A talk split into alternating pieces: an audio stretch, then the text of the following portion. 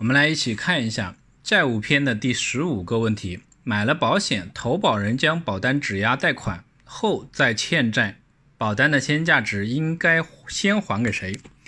众所周知，人寿保单因为有现金价值，所以各家保险公司一般会提供保单质押贷款服务。也就是说，投保人可以将自己名下的保单质押给保险人，获取一定数额的贷款。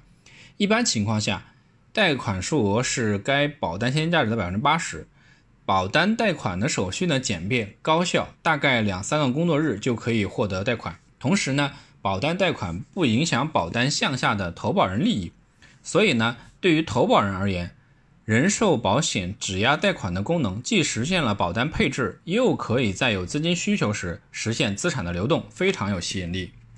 不过，很多客户会提一个问题：如果我有一张人寿保单，且已经质押给保险公司获得贷款，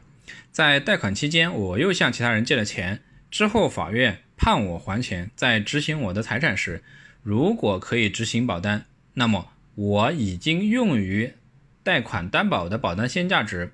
是是先还保险公司的贷款，还是先还第三人的债务呢？我们分三个层次来回答这个问题。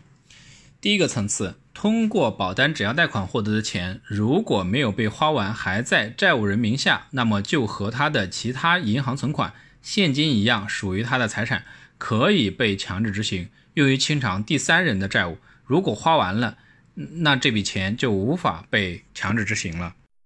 二，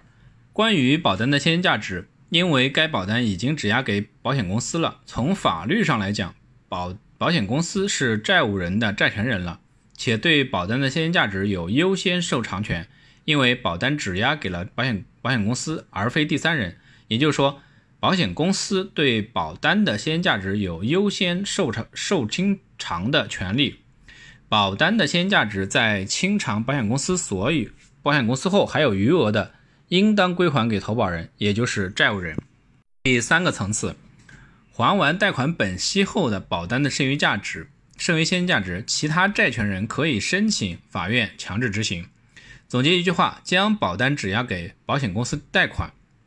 其他债权人要想申请法院强制执行保单的现金价值，需排在保险公司后边。我们来看一下相关的法律条文。最高人民法院关于适用《中华人民共和国民事诉讼法》执行程序若干问题的解释第三十二条，被执行人依照民事诉讼第二百一十七条的规定，应当书面报告下列财产情况：一、收入、银行存款、现金、有价证券；二、土地使用权、房屋等不动产；三、交通运输工具、机器设备、产品、原材料等动产；四。债权、股权、股权收益、股权权益、基金、知识产权等财产性权利。五、其他应当报告的财产。来看一下担保法的第六十三条，本法所称动产抵押，是指债务人或者第三人将其动产移交债权人占有，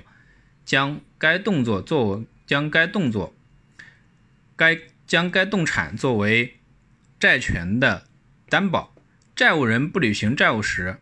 债权人有权依照本法规定，以动产价值或者拍卖，或者以拍卖变卖该动产的价值优先受偿。我们针对于这个问题来做一个总结：买了保险，投保人将保单质押贷款后再去欠债，保单的现金价值应该先偿还给谁？那还是两种情况：第一种呢是保单质押贷款出来的钱可以被执行；二，保单的现金价值。优先偿还保险公司，剩余部分偿还给其他人。感谢您的收听，这个呢是针对这个问题的分享，谢谢。